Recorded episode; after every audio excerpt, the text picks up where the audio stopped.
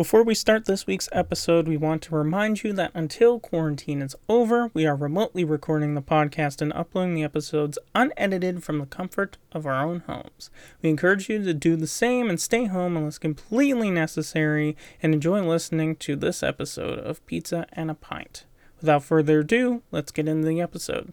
Welcome to another episode of Pizza and a Pint. I am your designated driver, Kyle. I am your had enough of this shit drunk Ryan. I am drinking lemonade mix and vodka out of a protein cup. otherwise known as Jake McQuaid, and I am your favorite funny drunk. And I mean like haha amuse you funny.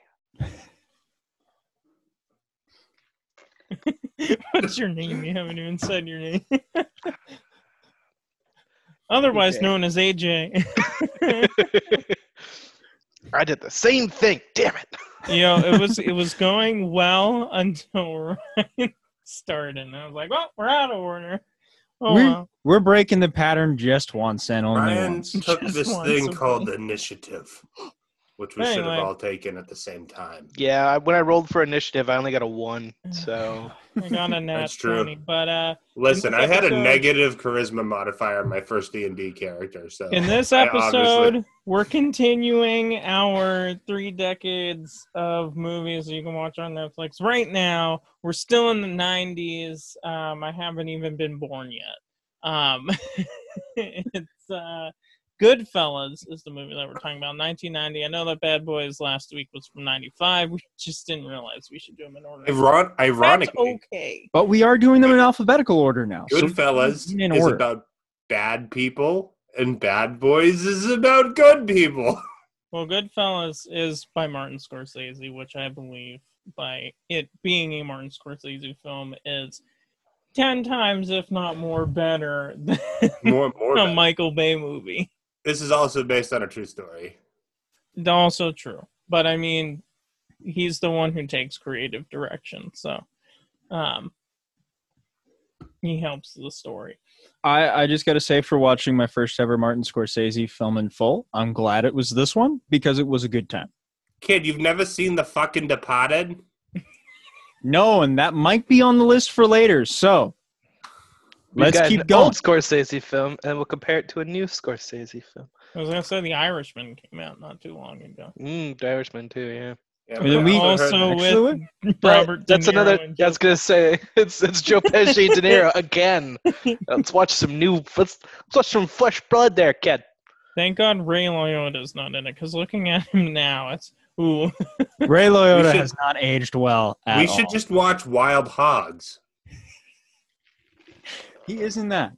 Anyway, Is so he is. He plays the villain biker Yeah. who has a fight with Tim Allen's character. I Martin think. Lawrence is in Wild Hogs. Yes, he is. before and before we really get started, I do want to apologize for last week confusing Martin Lawrence and Martin Short because I have a feel uh, I should. okay, I know Jake pointed out it was racist. I don't Is Martin Short even I black? get. I, He's I not. do. He- I get he- the names confused, not the people. It has nothing to do with looks. Okay. Thank you. So, I don't know why I don't apologize for that. where should we begin with Goodfellas? I mean, because it's a thrill ride I mean, it's for me anyway. we should talk about the beginning, and I'm not being sarcastic. So they do a thing at the very beginning of the beginning of the movie, and Kyle might know this phrase: uh, "in me in media res," which means in the middle of things. So you start the movie, and we have our three principal characters driving along in 1980, I think. I, I think this part's in the seventies. Could be Is wrong. it in the 70s? No, it's No? definitely in the eighties because he's he's he's had his family by then. Yeah, it's it's it's because it gets revisited again at the end of the movie. It Mhm. becomes an inciting factor for another character's demise, and it just sort of very quickly introduces you to the brutal violence that's in this movie that isn't super frequent. It would have been post 70s. It'd have been late 80s, I believe, because no, no, no. What happened before they were in prison? So it'd have been before. It'd been before 70s. It'd have been the 60s. And it was way Uh, before '84 when the when it was the cocaine stuff. hmm No, he. Uh, I forgot leave to mention spoilers, but you already knew that. Uh, um, Henry Hill arrest. That's the name of our main The 90s. He got he got literally arrested. Yeah, he got arrested again in the '90s, and then after that, he Yeah, Henry, uh, yeah, he, he got probation for his '97 relapse. But as as far as the starting in the middle of things goes, that is how you do. I wouldn't say correct storytelling, but better storytelling where it pulls people in because you are in the middle of stuff, which is kind of hard to really start at the beginning, beginning of things because you can Right. go back for years and years. But um, yes, it is better to start in the middle of a situation like that. No, mm-hmm. because then you can do a flashback like they did. They they jump back like and 30 years. I, I liked it too because you, you had no idea who that person was or like what That's it right. was. And with ga- mm-hmm. with gangster movies, you you didn't even necessarily needed to know.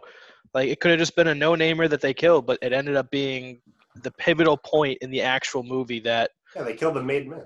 Yeah they they, they killed the main man, uh, a made man, and because of it, now it's fucked. They're fucked.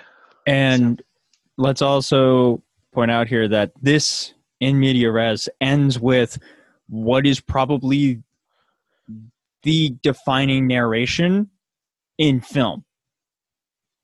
More than anything in my life, I always wanted to be a gangster. Cue title. And that is where it begins. It has a 96% on Rotten Tomatoes. I mean, It's a brilliant film. Um, it's definitely well shot. I will say it was a little bit bored, just at the is- beginning. It's Yes. a it is a long movie. just because it was it, it's building up all the info but i like that about it too yeah, it, it all pays off by the end. Where I remember too, we got to the part where it was like they got married and everything, and then when Karen and Henry get married, and it's just like I looked up at the clock because we had started. I think we had started at seven o'clock on the dot when we started watching it. and It was eight p.m. and I was like, "Oh, there's another hour and a half to this movie." so much Yep. has happened and yet not happened at the same time. Right. So many people die. So Go ahead, we are coming out of this in media res scene, and the first thing that we jump into is Henry Hill's introduction to the family, to the mafia, to the mob, and he's in high school. He's a truant punk. He's half Irish, half Italian, and he gets really invested in being this low-level guy for the mob operation that runs out of the pizza parlor across the street. And he talks about this infatuation with the power and the wealth and the fast lane nature of the lifestyle all through this beautifully shot interlaced narration and conversations talking about him growing up and meeting Jimmy for the first time the man who becomes his best friend and sort of mentor. And eventually enemy. Right. I myself and my brother pointed this out about the availability of period accurate materials. For me, I loved seeing, you know, 1950s era cars everywhere you look because to me that was that's crucial. But then my brother points out, well, 1990 might have been a little easier to acquire 50s era cars in 1990 than it would be like say now. because it's the equivalent of say we make a movie now and we're like we want a 1980s pickup in it you can get a 1980s pickup no problem it's it's Mm. that same it's the same equivalent where it's it's a 40 year gap you know we're watching it 30 years later which now would definitely be hard to get something like that but Yeah. yeah back then no it would probably be way more abundant Bless you, sir. Kyle, Kyle's like, I gotta edit that out later now. I probably won't.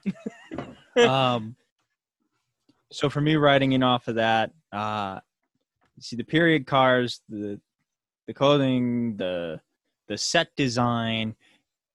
It keeps up with the times as it goes through the film because this film is covering almost three full decades of somebody's life. Actually, is it covering a little more? Uh, 55 to 87, is it, or is it 55 to 84? 55 to 80. 55 to 80. Well, no, because the the thing near the end with the cocaine stuff was in '84, so it's it's a like a 30. But he, he, I'm looking at the wiki right now, but he did enter witness protection in 80. Yes, Mhm. but then, well, Just remember, gentlemen, this is They, they were based on a divorced. true story. Yeah. It's not going to be everything by the numbers. yeah, but the witness protection stuff was after the cocaine thing. But I was talking about the cocaine stuff in '84, so I don't think that's right. Yeah, no, I mean the the Luft, Lufthansa heist uh, happened. Lufthansa. Lufthansa, whatever. Who gives a shit? Um, I do. I fly Lufthansa. yeah, well, I don't. come up come up with an easier name to pronounce. Um, sounds too much like Luftwaffe, and that didn't work very well for us either. Um, wait, wait, for us? What country are you in right now? weren't they Germans? The, Oh, that yeah. were the oh, okay. I Whatever. thought that was Whatever. bad. Never mind, I guess. Uh, no, but that happened in 78. So that was like almost 79 when that happened. And then they took about a couple months to a year before they did anything about it. Um, so that was in 1980 when he became the informant because that's when he got caught. Hmm. So So, so about 25 to 30 years if we're Yeah. generous with the timeline. Yeah. Just a long time. It is. And going back to what AJ said, that means it packs in a lot. There's a lot of information, a lot of buildup. That is something you, you have to remember and that they kind of remind you of throughout the film, which I appreciate. Um, because if something happens, you don't remember all the facts about it, you have a very well placed and written narration read by Ray Liotta to cover the bases. Oh, yeah. I never felt lost at all during the movie. No.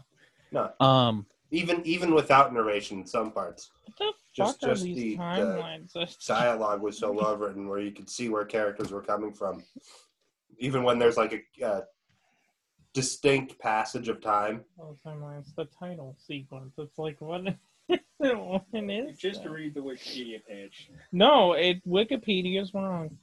I'm trying to remember the because I thought the cocaine thing happened in '84. That makes Well, they sense. they did adjust. Remember, this is based on a true story.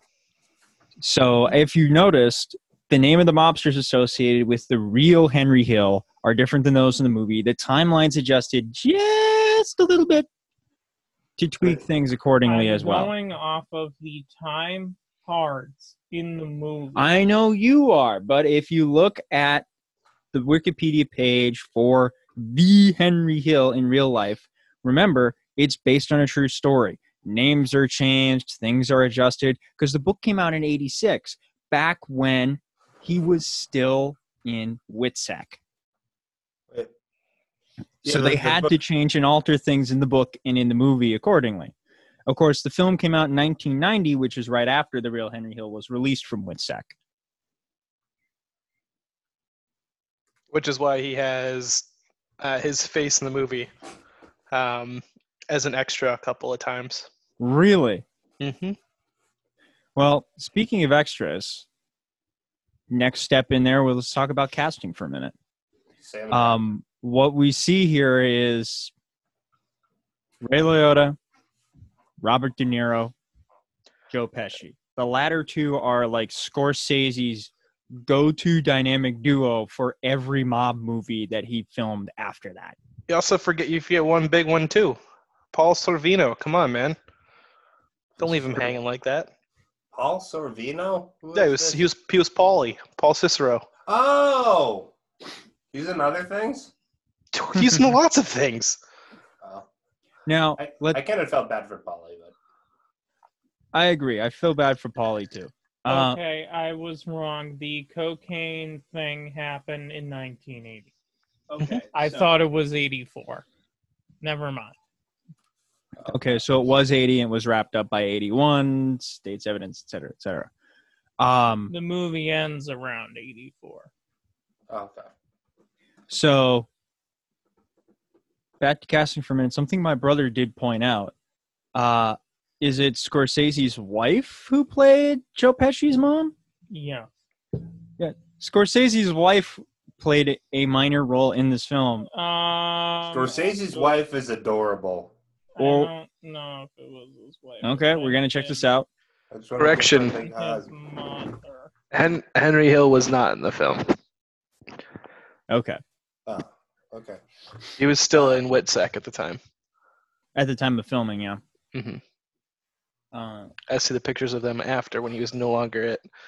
actually, uh, in uh, for anybody who does have the Wikipedia page open, uh, what was the name of the book that this film was based off of? For Catherine Scorsese. Wiseguy. Scorsese's Wiseguy, yeah. Life Wiseguy, okay. family. and Catherine Scorsese is not Scorsese's wife, but is Scorsese's mother. She's way too old. to be- Scorsese's Scorsese's- mom is super adorable, and I want to give her a hug. I gotta say though, I I liked her supporting role because it's like here's just the you know just the Italian mom was looking out for her son, um, which I thought was actually pretty uh, a pretty interesting dynamic to see in film. You know, being part of the generation that grew up with what didn't Uh, Soprano went So it, it's weird that you bring that up, but before we like hop off of like the character of Tommy's mom, you have no idea how close that is to my grandma on my dad's side. yeah That that was literally her. Like the same hairstyle, same mannerisms, Mhm. like a hundred percent. I still firmly believe she grew up in the in the in the family uh, because she was from Brooklyn uh, and she was um, the full Italian. So I think know? that also goes with the region and the culture too, because I watched some of what you see going on in this, and it's very indicative of even without the family and the mafia involved, it's very indicative of Italian culture. Like I mean- even if the dinner takes all day, it's ten thirty at night. You're still gonna eat the dinner. You know, and I mean dating somebody who comes from a oddly enough, half Irish, half Sicilian family. Hmm. Um, you do see some of those same mannerisms when you're at Thanksgiving dinner with the family matriarch who it's like, no, no, no, no, no, no, no, no, get out of the way, get out of the way. I'm I'm cooking this. You want more? You want more? Hey, don't forget that's over there. it's not you want more. It's you look hungry. I'm gonna fill your plate Yep. again. Mangia, mangia. I um I think I have run afoul of similar things as to what we see the character Henry Hill get bombarded with is Henry you almost never you almost never eat anything. Eat some. You, you don't talk much. You don't eat much. What you know like what's wrong with you? You you look sick. Eat more. I have almost run afoul of those types of conversations a couple times. Um, so it definitely does give you an idea of Italian American culture on top of you know mob culture. I Mhm. think. Just echoing your point. Yeah, definitely. It's just it's interesting. Yeah. I I also think it was interesting to sort of get a tour of uh, home entertainment systems from 1955 to 1980.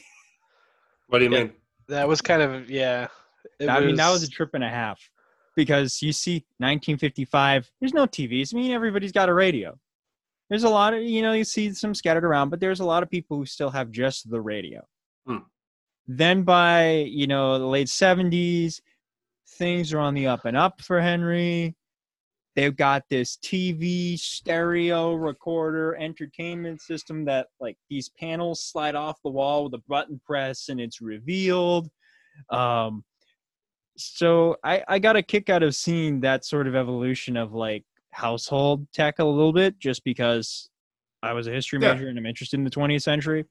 Um, so that Oh. was kind of fun to see that along with the film that moves along almost three full decades. Yeah, versus So- life. I was gonna say that that's that does a lot for illustrating, I think, the progress of the character too.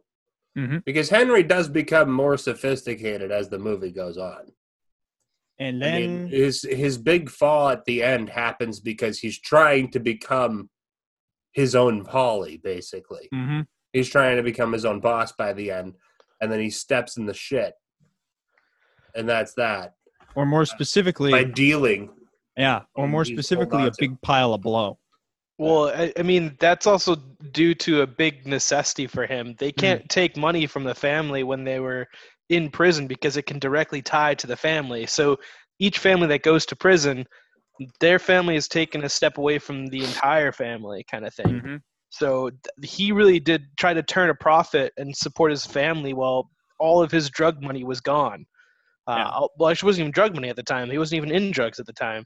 It in was- prison? Yeah, no, no, no, no. He before was prison. dealing in prison for No, no, sure. but before prison, No, okay. he he didn't really get into it yet because he was making plenty of money from all the other jobs that they were pulling.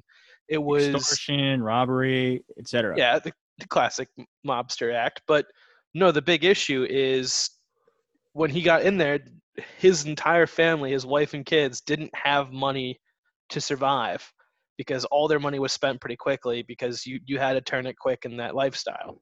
Mhm. So because of that, he was dealing in prison uh, in order to try and pay for uh, you know the family and take care of the family. And he knew, he knew it was definitely against Paulie's orders, um, but he needed to do something. And unfortunately, he starts doing it, and then he gets hooked on it, and then He starts was- to fall apart. he starts to Less fall and less apart. organized. Exactly it it essentially shows that while it is kind of unfortunate but kind of deserved that he went to, to prison that's kind of where things fell apart because he didn't trust in the family um, No. they didn't do anything and because of that they got into drugs Yeah. well, he got into drugs which And was what got him caught here's the weird thing, and I, I liked this twist that they did, is that he was the one to bring Tommy and Jimmy in on the cocaine thing, because up until that point, up until he's in prison, he's always the one that's passive, right? He's always kind of going along with what Tommy and Jimmy are doing. He doesn't like the killing that happens. He's very clearly opposed to it. Um, Well, you mean when they wipe house for the um, Luft, uh, for the after the Lufthansa, Lufthansa? But even even when they kill uh what what's his name? It starts with an S. Spider. In the bar when Joe Pesci ices Spider for busting his balls. That- Uh, that was Billy Bats. No, no, no, no. He, no, no. He. It, Oh, it, that's right, He, Spider. he, the, the young bartender guy. Yeah, the one he shot shoots in the foot, and then literally yes. he gets he gets smart like with a him. day later, just Yeah. blows him away. But like you see him in that in that state, right? And you can see like in this character, there's sort of this there's this realization that not everything that goes on with the family is okay. hmm and then he starts he starts crossing that line more and more but he never quite gets to the place that uh that jimmy's at right Or that Tommy went. or that tommy went so he kind of he manages to pull back in, when it ultimately really matters when Well, he he was never a wet man. He Yeah. he, he never killed anyone. Hmm. That was one of the, the big things is he wouldn't he wouldn't do that. He says it's seeing people die every day. That's just a part of the life, but he himself didn't go out of his way to do any hits. yeah well, um, and in fact, I- the first hit he was involved in was uh, essentially Billy Billy Bats. Yeah, yeah, and uh, what was it with? uh I don't know if he was a a captain or or not. The guy with the white hair. You can and and then later with Murray, you can see him clearly making an effort to get these people to back off to save their own skin, and it just doesn't work. Oh, right, Maury. Maury Ah, and Maury. uh, and and the guy that that uh Tommy kills the the uh the made man that Tommy kills. Billy Bats. Yeah, Billy Bats. Uh, both times he's really go. I don't know if this is an artistic liberty taken because it, it creates it, it makes the arc more concrete and i really like that Yeah, I mean, it's definitely an interesting take that he, he was just doing what he wanted, but he didn't. He still had the ultimate good in mind. Like he didn't want people to get hurt. Hmm. Um, like he he would. I mean, didn't want people to die. He understood people have to take a beating every now and again, but he didn't.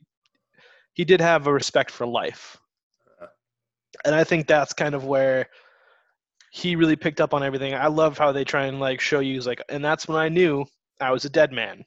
Or that's when I knew that person was gonna die. Mm. Um, like things like that. You're like, well, he's been in it, so he he gets the actual mentality, but he's doing everything he can to try and prevent it. Hmm.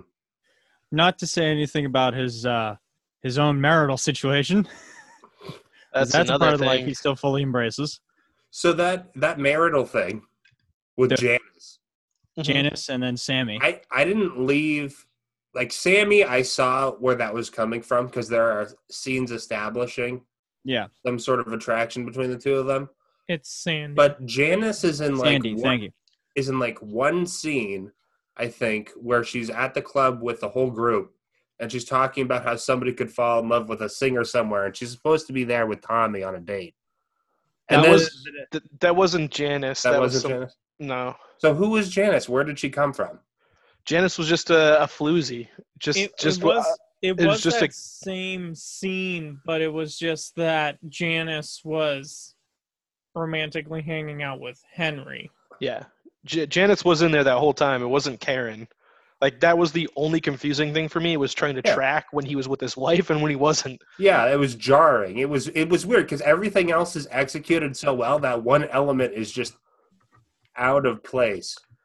Like it it would have been smoother, I think, if they were just like, "Oh, Andy had an affair, and she's an unnamed character, and she's not particularly." Well, oh, go ahead, Kyle. I Sorry. think I think it was a reason for Karen to go over the top and like have fights with Henry and like point the gun at his face when he wakes up in bed in the morning and Oh no, that actually happened. That was in the book. yeah, I know, Uh, but it's just like for the movie's sake, you Mhm. know. yeah. You're gonna have to define things a little bit, and with something like an affair, which and one that gets to the stage that it gets to with Henry, that Paulie gets called in on, that Jimmy gets called in on by Karen.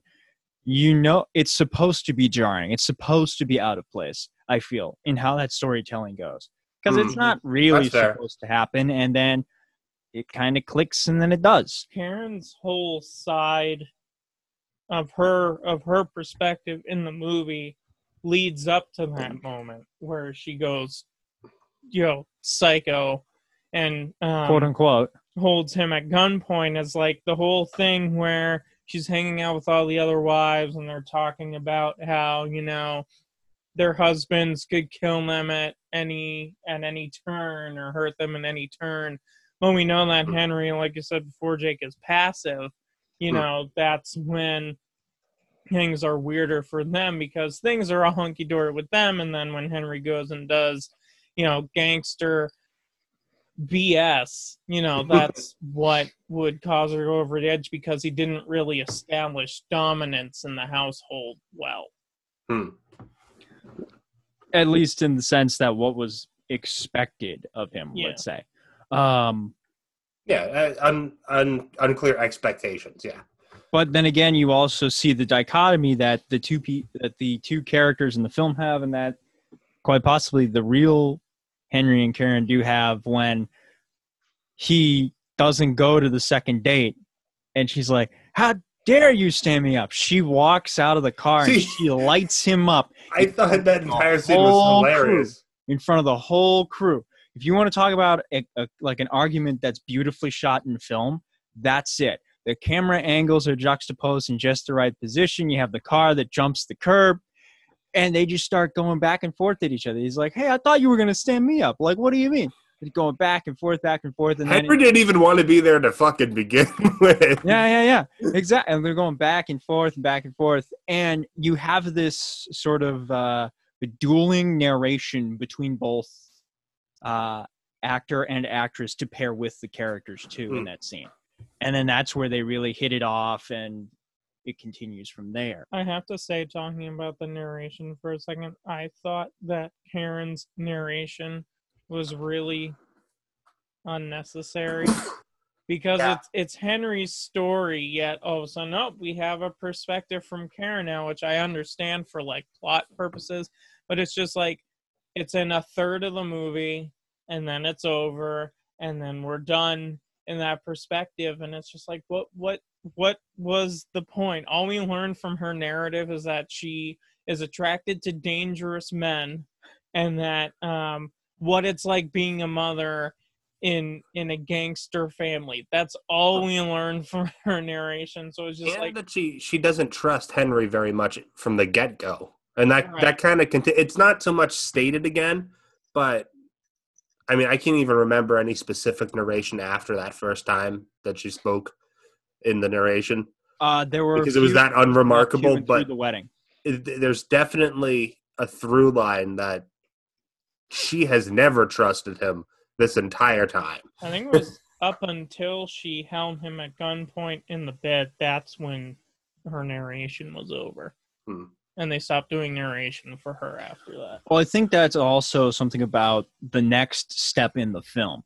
It's like how TV series with every season there might be a different tilt um, or a it's just different so storytelling out of angle. place. That's I agree. I you know I get it, but it's supposed to be one phase of their life has come crashing to an end, and now we move on to the next.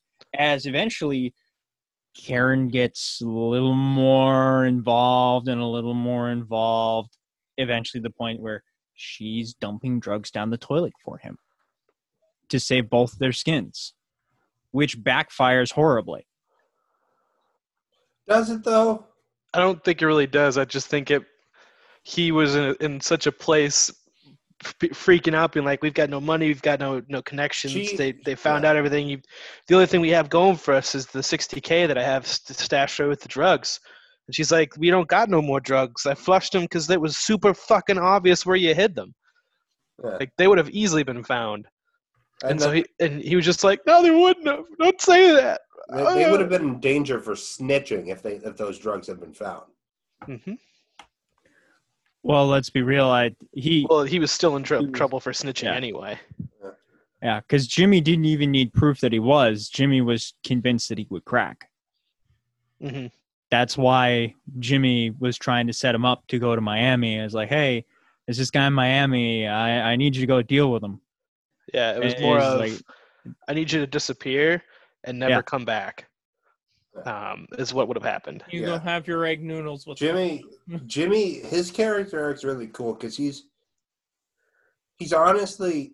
I wouldn't say is cool. He's he's a horrible, horrible no, no. person. He is a horrible person, but his arc is cool in that when he's introduced, he's a very level-headed guy who engages in criminal enterprises. Right at first, and then you see because he he moderates Tommy in when when T- Tommy kills shoots Spider in the foot the first time, and then eventually kills Spider. Tommy's Jimmy's the first one that goes, dude, what the fuck, basically Yeah. right and and that kind of it's there it's not the focus of of the movie but it's there and then you get to the point where tommy gets whacked right? Hmm so so the left hand's a thing happens right? And you can see he's starting to crack. Maybe uh tommy's starting to rub off on him a little bit because as we all know tommy's really trigger happy. And then once tommy dies it's like all bets are off. He doesn't trust any anybody now because what's basically his kid right? His not his literal kid but his criminal uh protege somebody that he's been hoping uh to be eventually turned into a made man is now just gone. All of his hard work is destroyed. All he wants to do is have it all for himself. At least that's sort of what i got out of it but. I agree. I and that you mentioned the the character arc for the character of Jimmy in the film, and that reminds me as to how Paulie describes uh, even Tommy in the beginning. Or and I think Paulie also describes Jimmy in the beginning too, because he talks about Tommy. He's like, Tommy's a cowboy with something to prove. He's always pulling the gun out. You know, he goes on and on about that. He talks about Jimmy being sort of the uh, the wild card. He's like, he's got a good head on his shoulders, but he's too rough sometimes. He needs to calm down a little. He needs to come down a little. He's too much sometimes. Hmm. Um,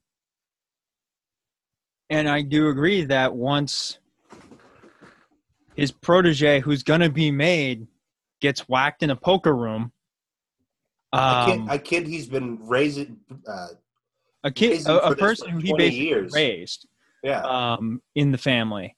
Uh, I, I mean that I agree. That is when you really see him get to the point where he he doesn't trust anybody more. The one thing he trusts is money in hand. That's it.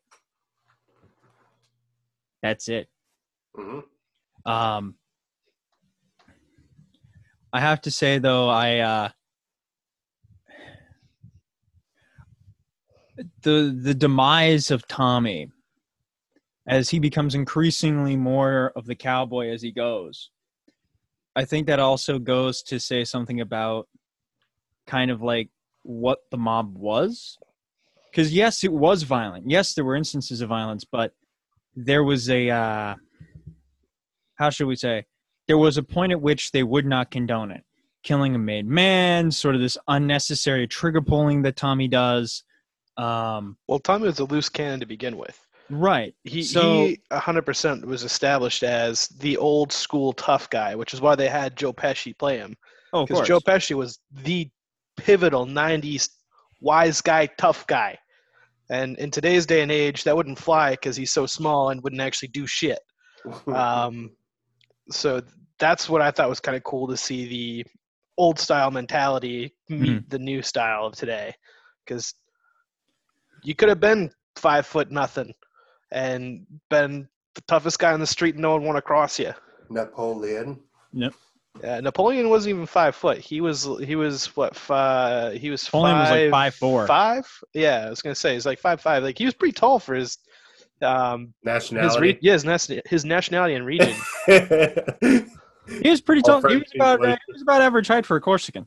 You know, and then after you get whacked by the mob, you uh you become a lawyer. So that's Yeah, I was gonna say lawyer. wasn't wasn't Pesci's what? next movie after this? Um, my cousin Vinny. yeah.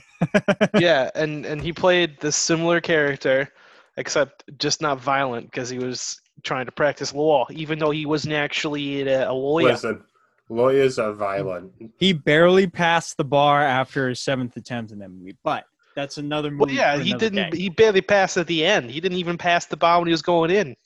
No, no, no. He did. He just faked his history as an attorney to make him sound like a big shot. He had Oh, passed I the thought bar, he- but he was a personal injury lawyer. I thought he was going under someone else's name. You don't need to be a big Yeah, shot. to be a fall. He was trying to falsify. Quick I thought sidebar. in my cousin Vinny, he's a practicing attorney, but he does insurance and personal injury. But he goes in under a false name and tries to build up his record to make it sound like he's this big shot from New York. It's who it's knows what his, he's doing. It's not his bar exam that was faked. It was um it was his uh, This is resume, case record.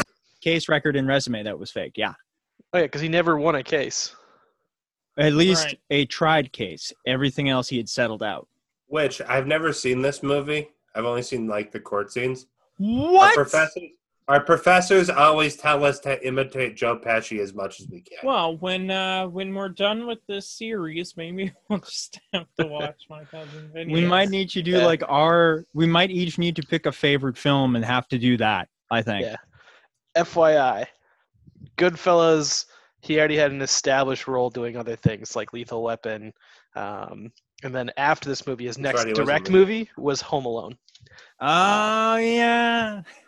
So then Yeah. after being a kidnapper attempted kidnapper, then you hmm start being a lawyer. That makes sense. What a comeuppance story. Right? Um, Yeah. But I, I, I think for me, uh, oh, wasn't the scene where it all really started falling apart? They were using the um, that really long sort of uh, piano guitar duet from uh, the Eric Clapton song. Was no Derek and Dominos, the the classic song Layla. Um, wasn't that the one where it ended? You know, the song ended, and then it was the day of Tommy's uh, day of Tommy's becoming the made man, and then the song ends, and they talk about you know, hey, he he he's a good fella, you know, he, he's a good people, you know, that sort of thing, Hmm. and then the music stops. And that's when they go into the house and they walk into the card room. He just goes, "Ah, fuck!" They shoot him, and then Jimmy goes, "Ah, you know, I, I gotta go call him. I gotta go call him." He goes out there, and then that's when it all unravels. And that I think, I think that's when Jimmy unravels. yeah, Like- that's when Jimmy unravels. I think, and honestly, it all started after the heist when everyone was buying stuff with their money. Oh, after yeah. Jimmy Mhm. told them, "Don't buy shit until after like a few Wait. weeks." Yeah, wait a couple of months, then Yeah. then start doing it. Like and you've never- even Henry does it too. I bought the most expensive tree they had. Which, to be honest, like that's That's normal. that's okay. Like you know, Right. going That- out. And that's what's still buying a within, like, your normal- Chrysler or a, you know A, a a two- fur that- coat. That's that's No. different. That, that's Uh, explainable. That's a family man saving up a little bit extra cash during Christmas. yeah. That's easily explainable. Having 20k dumped into a car or 10k dumped into a mink fur coat, that's not going to happen. $100 on a tree, though, Yeah. that'll happen. um, Yeah. now- Notice how it was all reasonable stuff that you would think Yeah, that they would that's true. buy. Which I thought that was really funny that they try and show that off in the film at that point. Where he's like, "Yeah, don't buy anything." And the very next scene, I bought the most expensive thing they had. It was still only fifty bucks, but you know how. Yeah, but yeah. right. But the- here's the thing that shows he's savvy, but he's also Yeah, it- excited about the score. right. yeah. I, mean, think that. Well, actually, now thinking about the use of song Layla, So much good character work in this movie. Just like, Yeah. agreed. it was a Casting lot of great good. character Characters work. were very well written. They're all really well developed too, and like their their personas and Oh, everything yeah. like that. Like, I knew right out of the bat Joe Pesci was going to be that guy, just because I knew he that's the kind of character he played. hmm Uh, but the best line is still like, "What do you mean, haha? What do you mean, funny?" Like, I, I don't know, man. You're just a, you're just a funny guy. And, and Why then he you tell just the sits there. okay, What, what am I like? Am I like a clown? Do I amuse you? Like he's just busting his balls, but he's being so serious about it. Like I could kill you, motherfucker. Like right now. Yep. That that was the tone going into it. For me, I'm like, he's gonna betray someone and get someone killed. Uh, and I knew Jimmy right off the bat was a loose cannon. He can't handle pressure, so he's just gonna wipe house. And sure enough, that's exactly what happened. And I'm like, all right, that all makes sense now. What was it? Um, A I think fait Kyle accompli. was- I I can't believe that in knowing each other for 15 years that Henry never once said to Tommy, "You're a funny guy." like after the the ball busting in the restaurant, how that never came up. no, again. I mean the the way it's sorry, never mind. Well, It's just Well- it's just a little bit awkward to me. It seems like it doesn't seem like an exchange. Like the rest of the movie leans into the fact that they've known each other for so long, Mm. right? When he makes that remark, it's not like they're It's more of just friends. They've known each other forever. So why does he fucking fall for it? Is what I because he knows that, that his friend is unstable. He he's literally watched his his friend uh, borderline kill people for insulting him. Um, like he he's that's just who P- Joe Pesci is. He's the tough guy. He's the one that you never fuck with and you don't say anything bad about. So if he takes something as a great offense, you apologize and be like, "Hey, look, this is what I meant. Meant no offense. I'm sorry. It was a great story." Like that's kind of how it's supposed to be played out. That's the kind of character he's playing. And Even though goes- we, because he's known him so long, he's like, "I'm just fucking with you. I'm like busting your balls. I got you though, right?" And then he pulls out his gun and does it again, which really leans into the fact that he's an unstable character Hmm. who might do anything, even with friends. and then he, as he continues to laugh and smashes, smashes a glass on that guy's head. Who was Uh, telling him, "Hey, you owe this guy money." Yeah, was that during that same scene? I thought that Yeah. was Yeah, there's Okay. the the opening restaurant scene. Now, I think what Kyle was mentioning though was uh the the film itself has lived on now in a meme. No, well, it's not. It's Ray not Liotta's the meme, laughing. but I didn't realize that scene was like the was that Oh, he he he's does it in Wild Hogs. I thought it was from a completely different movie, but no, it came from that. I didn't realize. Yeah, Let me see if I can find. I think he does it in Wild Hogs again on purpose. wait. he was in Wild Hogs. Oh yeah, he was the bad guy. Yeah. yeah, he was the bad guy biker in Wild Hogs. Um, now, one thing I did want to get to in this film, and I think about this now because we're seeing this movement in film to see soundtracks that are composed of music, not just the soundtrack. You get what I mean? Like, not the orchestral score or anything like that, but it's like the Guardians the Galaxy movies, for example, are set to a compilation album of some of the greatest hits of the 80s and the 70s. Well, I'm starting to wonder here. There are all these people who are talking about how this is this new thing that we're seeing. Didn't Scorsese just write the book on that with his mobster films? I mean, even look at the soundtrack for It's every film that he's directed. Yeah, I, I feel like Scorsese wrote the book on that technique, but it's- then it's we're a- just like, oh no, look at this new thing. It's because the generation that understood that is not the online generation. It is the That's fair. generation that doesn't understand computers. So they they they're not as in it as we are today and, and talking about it. Well, You know, I they'll mean, talk about it with their friends and be like, "Oh, it was such a great thing." We're all old enough now to understand the songs that were played in the movies now, and actually look back on our childhoods and be like, "Oh, that was a good song selection." You know, Yeah. my personal favorite was actually even done in a Marvel movie. It was done in um, Thor, um, the Ragnarok movie. Yeah. The soundtrack to that fantastic, except for like like except for like two songs. Two songs Yeah. were out of place, in my opinion, but they kind of made sense. But I just didn't like them. Uh, they didn't blend well for me. that's was fair. Was But the, the- Monk's theme song in there? The Monk theme song? No, no, it was the kind of like baseline instrumental kind of thing um, that they had for when they were in uh, Sakaro. Sakaro? I can't Oh, remember. okay. I Whatever follow. the planet is.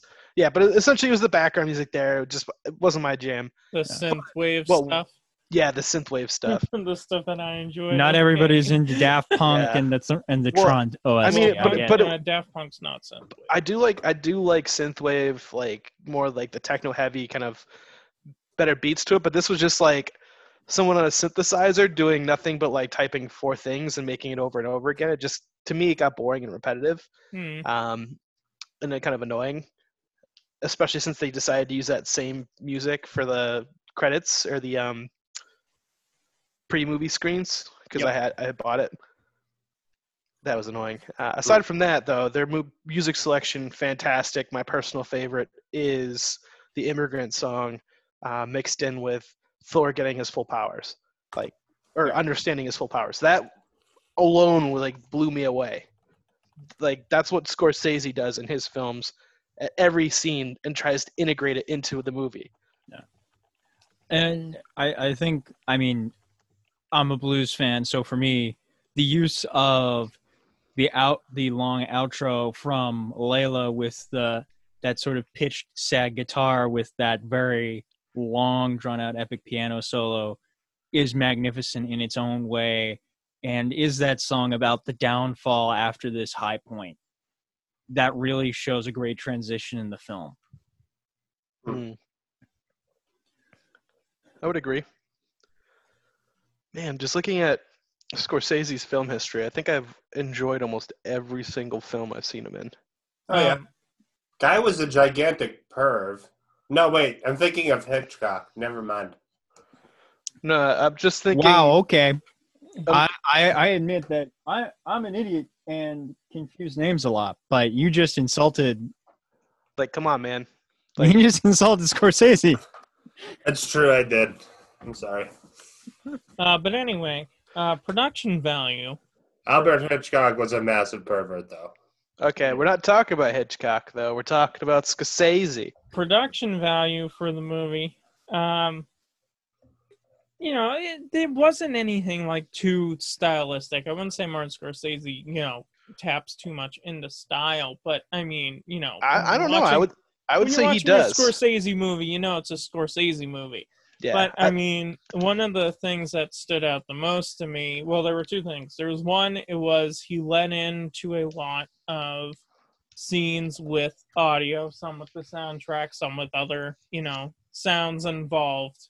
Um, I can't remember certain ones off the top of my head, but um, the other one was the scenes where it would introduce the gangsters, how it was just one long, long take, Yeah. one long, one take, and then um, when they'd introduce every character and like the character would give a greeting, hmm that was an interesting like that. choice as well. Yeah, I mean, I think his his main like filmmaking style for me was just seeing his slow motion and freeze framework.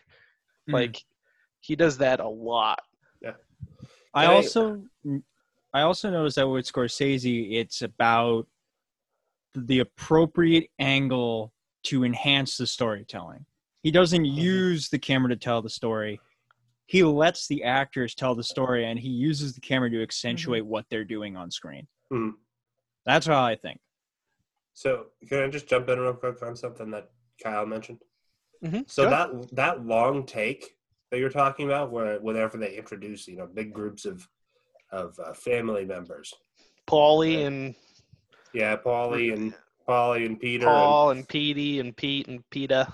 but what when they do that in the bar, I and I'm, I'm only start just starting to think about it now, but there's a, a little bit of a tech to each one of those characters and how they greet you, the Mhm. camera. And obviously, not all of these guys get character development. No.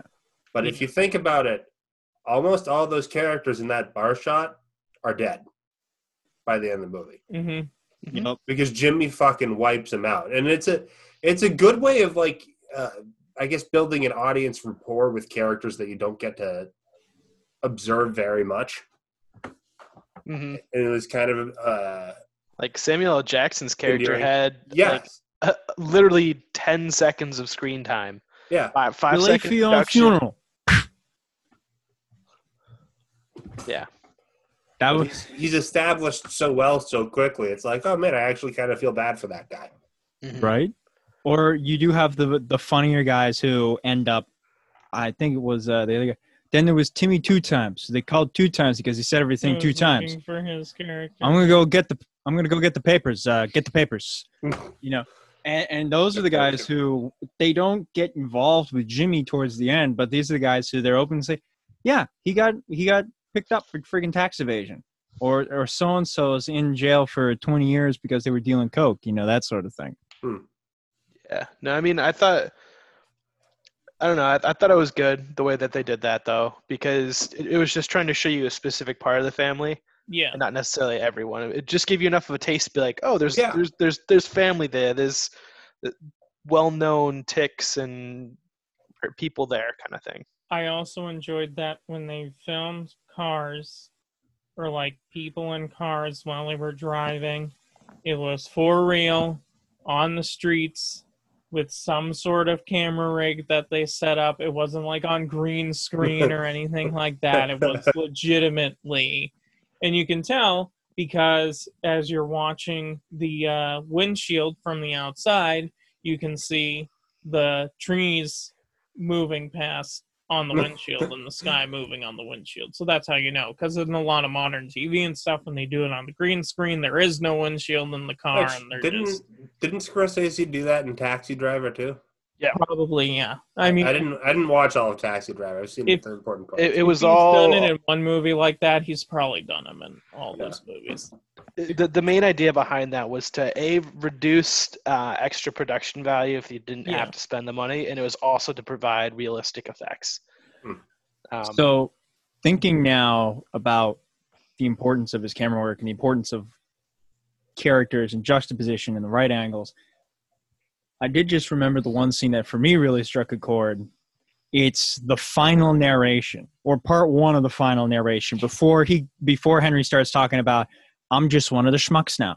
I'm just one of the regular guys who is sitting around waiting their as their life goes by in front of them.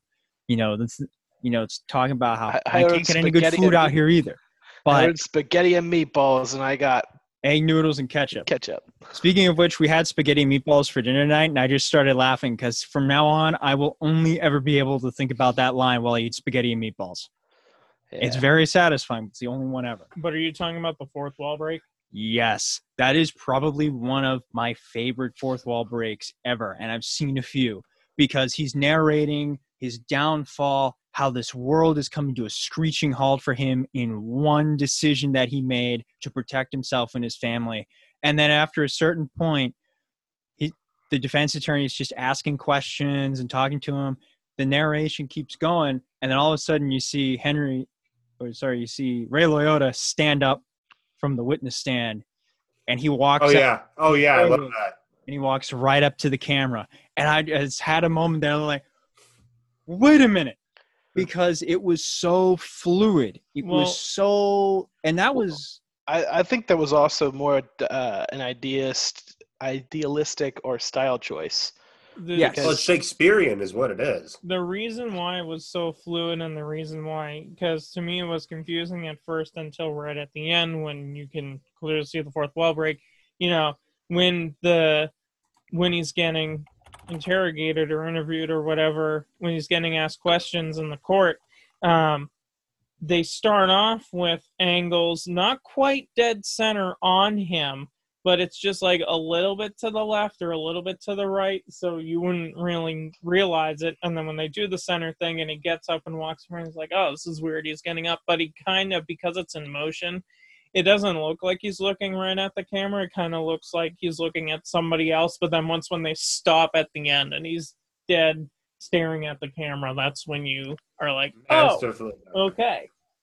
And that's Yeah. how it flows so well. I, I, yeah, for me, it didn't feel like a fourth wall break. I, I thought that was more done as immersive to make you feel like the people he was pointing out, um, sitting in the in the, the bar or Mm. the uh, courtroom with them, kind of parlor. thing. I, That- that- I can't I don't know if it's called a parlor I or not, but I don't know. Uh, Te- you can- technical terms, though, it is a fourth wall break because he's Ah. looking directly at the camera and talking. You can definitely, I just considered it more of a thrust. yeah, you can definitely see that fourth wall break or whatever Andrew is calling it as being, well, as symbolically pointing out the audience to the court. mm, Because in a lot of ways, this movie is an indictment of society, right? Yeah. because he he wants to do what he wants to do and for better or worse and i think in this case mostly for the better society doesn't want him to let want to let him do the things he wants to do um, Yeah, I mean, but but people bend to him people who aren't involved bend to him they don't stand up to do the things that they should be doing like Maury shouldn't have been involved in this at all really hmm yeah, but because Like, he set it up, he was the tip. He had to have his money. yeah. No, it's it's interesting because that's another thing that I see in a lot of Scorsese films is his ties to uh, looking at almost like the the corruption in uh, in kind of the political system, and for them it was really showing off the gangster corruption and of the Uh, police and of the police. they bought police off so many times in this movie hmm It was it was easy. You just had a you know nice stack of cash, tuck it in their pocket, all all said and good. And then by the end of it, you have a narcotics officer from the DEA just gun in his face, freeze, motherfucker!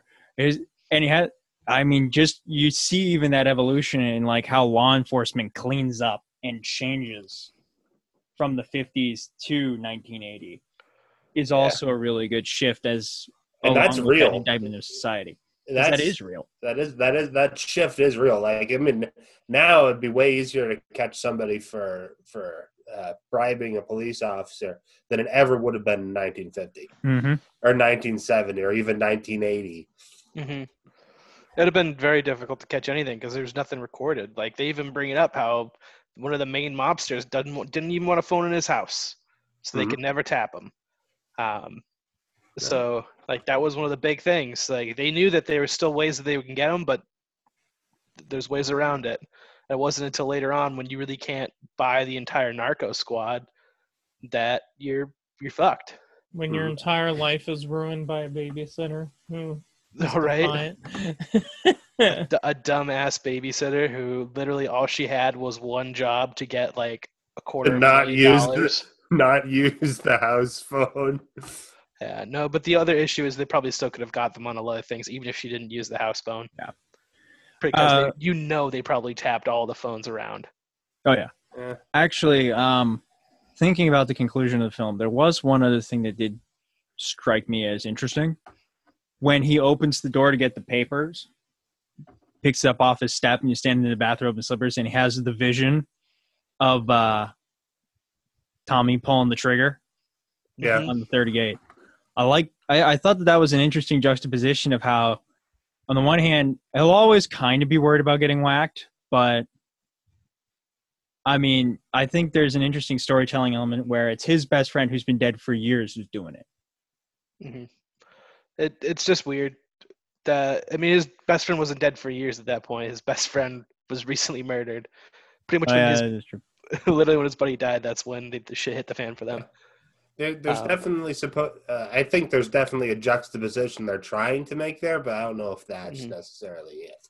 Yeah. We don't we don't have much time left, but I do have to ask a question. What was up with the scene where Jimmy's talking with Karen? This is when Henry's all in a you know, all in a gone to shit. Mhm. Um and he has her walk down the street to the Yeah. store. What was that She was gonna get killed. Yeah, that, Oh, okay. that they were setting up a killing room. Yeah. Is They- what they, they- were doing. When she walked by and saw the room that they were in, they literally had an empty box that they just opened up and emptied out things that weren't dresses. And so when she saw that it was dark and no one else was there and it was just a bunch of guys, she's like, Nope, I'm gone. Yeah. Uh, and so she knew that she was about to have been either kidnapped, raped, or murdered. Um, so and possibly all three. Possibly all three, and maybe not in the order that you would think. Um, But- Really, but I was I was definitely going getting whacked. murder, Yeah, no. murder, kidnapped, then rape. yeah, no. So my thought is, I don't, I don't know if this is a thought, but something I wanted to talk about was I grew up on kind of comedies and stuff like that. Mm-hmm. There's a movie that this really reminds me of, and I'm pretty sure it's because it's probably a ripoff of that movie. But Johnny Dangerously. is Oh is- God.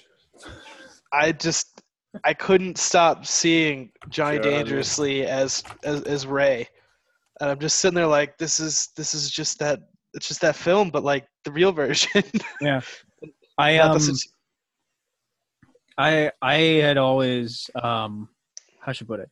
I was always interested with the impact of mobster mo- movies on society. Like for example, uh the Mafia games. Never played them, probably never will, but I still think they're interesting in how they're a tribute to mob films. You played Mafia Three. I did not You kept talking to me about it. because I thought there were some things in there that were fascinating and new takes.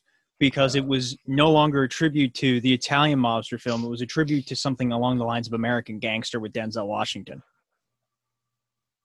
It was totally different because the first game was like a tribute to the Godfather trilogy.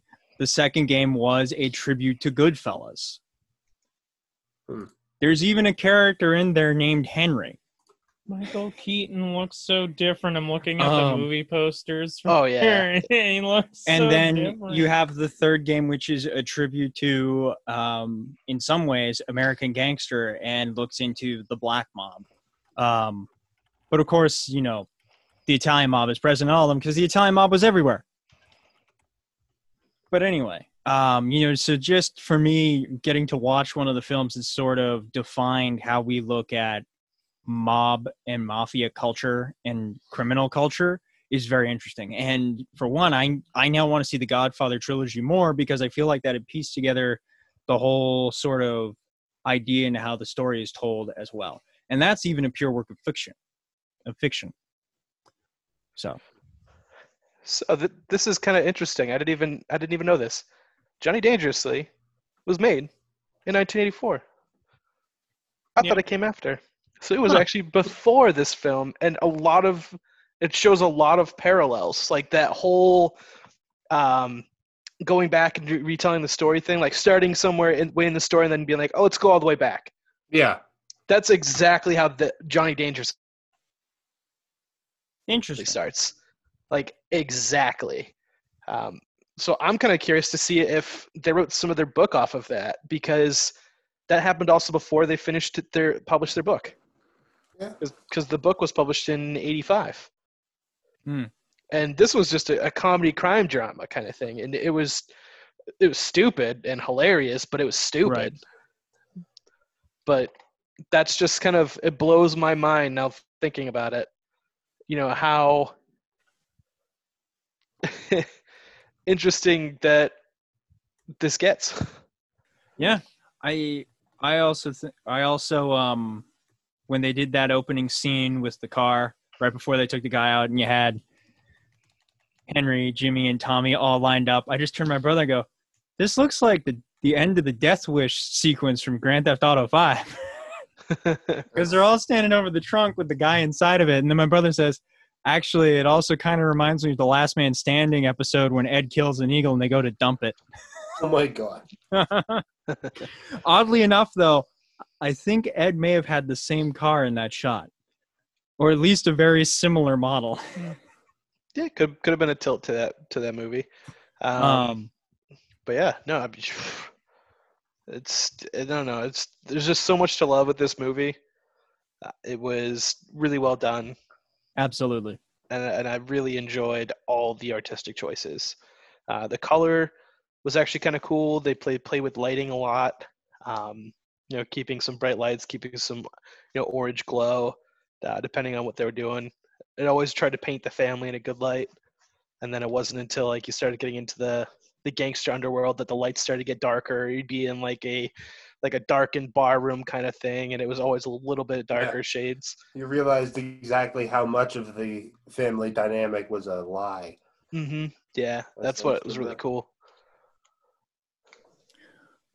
I mean, Paulie's really the only one that honored that whole thing throughout the entire movie. The whole family ties thing. Because Mhm. he never betrayed anybody, um, even though he definitely could have at many points. Um, like when when uh, Henry comes to him after he gets out of jail the second time, Mhm. right, and he gives him the three thousand dollars. Right, I felt that scene. I thought that scene was so well done, and it illustrated in a lot of ways that I know that we mentioned earlier, like the old and the new coming to blows. hmm hmm But rather than Tommy representing the new, I think that Jimmy represents the new mob in this movie, whereas Paulie represents the old, old country Italian mafioso. Well, tradition. It was he was a traditional underboss, Yeah, whereas um, Jimmy was an up and comer trying to prove himself. a guy, a guy who would never go any higher in the hierarchy. Well, he couldn't because he, unfortunately for him, was not at all Italian, full blood Italian. He was he was a halfie. He was he was Irish and Italian. Mhm. So he couldn't he couldn't go that far. Uh, and even in even in today's mob, you can't go that far uh, because it's still alive and kicking, and they still have the five major crime families.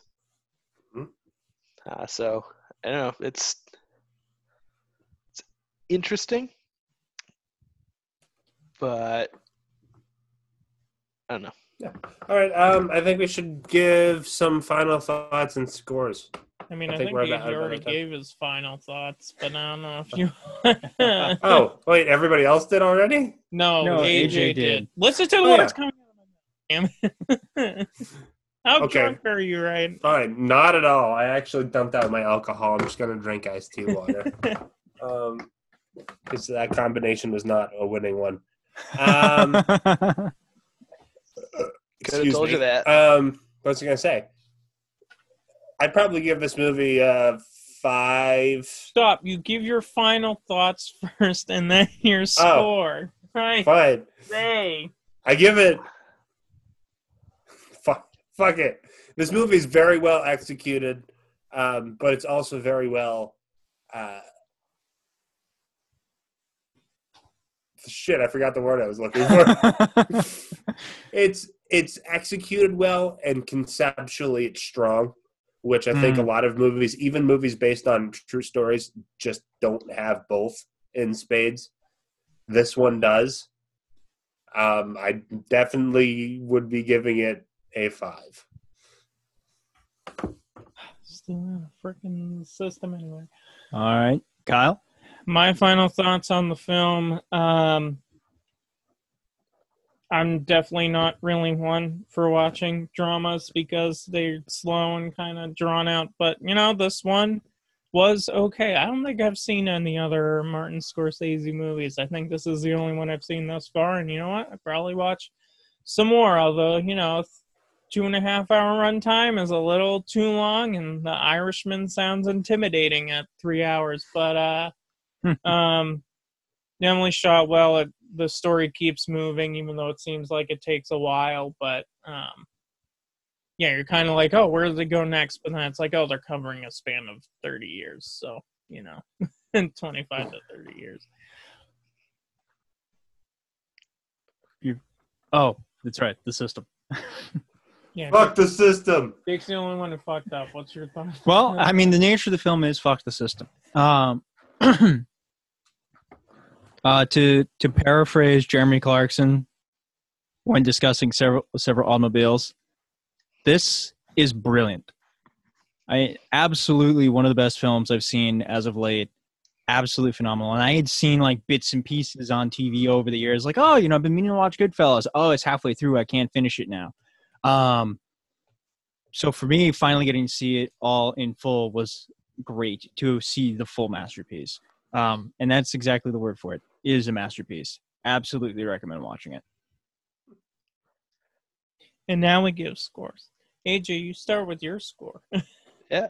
So I mean, the overall well done, uh, fantastic. Only thing that bothered me was it's a little slow start, a little long. Uh, but me, I like that. So uh, if I can give a perfect score, I would say um, Do it. it was almost do quite it, there. It Do it. was more like a Don't do a point five. four point seven five. Oh. you can't see it right now, but AJ is flipping off Jake as a matter of uh, a little bit of a fuck you. Yeah. So now I'd say it's definitely it it doesn't quite deserve the five for me because there could always be room for improvement. Uh, but it was awesome. Recommend watching, hundred percent. Um, I give it a, uh, I'll say a 4.5 out of 5. no. Just in spite of Jake. Um, yeah, there's always room for improvement. Thankfully, there were no points in the movie where I was like, why didn't they just do this? Like, it would have been so much easier. Like, it was a really, you know, thought out movie. So, um, Mhm. I can't give it any lower of a score than that. Um, since Uh, I already gave my score, can I ask a question? What? Because this has bothered me in reviewing systems across the internet. I'd like to give Good. my score first, Oh, but okay. oh, oh, I'm sorry, Ryan. I thought you did. Uh, Go ahead. Do it. Motherfucker. Uh, You know what, Jake? Just say your score real quick again for the record. Five out of five. All right, done. All right, your turn, Ryan. um, I gotta say, for me, I give it five full pints and a Sambuca chaser. Really, Sambuca Chaser? I'm kidding. No, I give it five full pints. Um, because it was a damn good movie. I mean, yeah, there were uh, there were a couple of points that uh, were like Kyle said. It kind of felt like we're kind of left hanging, like Karen's narration. Um, but I mean, it is five full pints, but there might be just a little bit in the bottom of the last glass that you weren't able Sure. to finish all the way. Go, go ahead. Say 4.5. It's all right. Well, it's not a 4.5 and it's not a 4.75 either. There's just like that little bit last of beer that's just gotten it's warm that you it's can't a finish. 4.99. Anyway, that has been it for this week's episode of Pizza and a Pint. As of right now, we're putting out an episode every single week for the next nine weeks. Well, I guess after this episode, it's seven more weeks. But you know what? We're gonna we're gonna keep going after that anyway. So um, you could catch us on all your favorite podcasting apps, whatever you use, even the weird ones. Um, we post our episodes every Friday. So, yeah, finally get to say that. this has been Pizza and a Pint. We're finally home. Signing off. Cheers. Bottoms up, folks.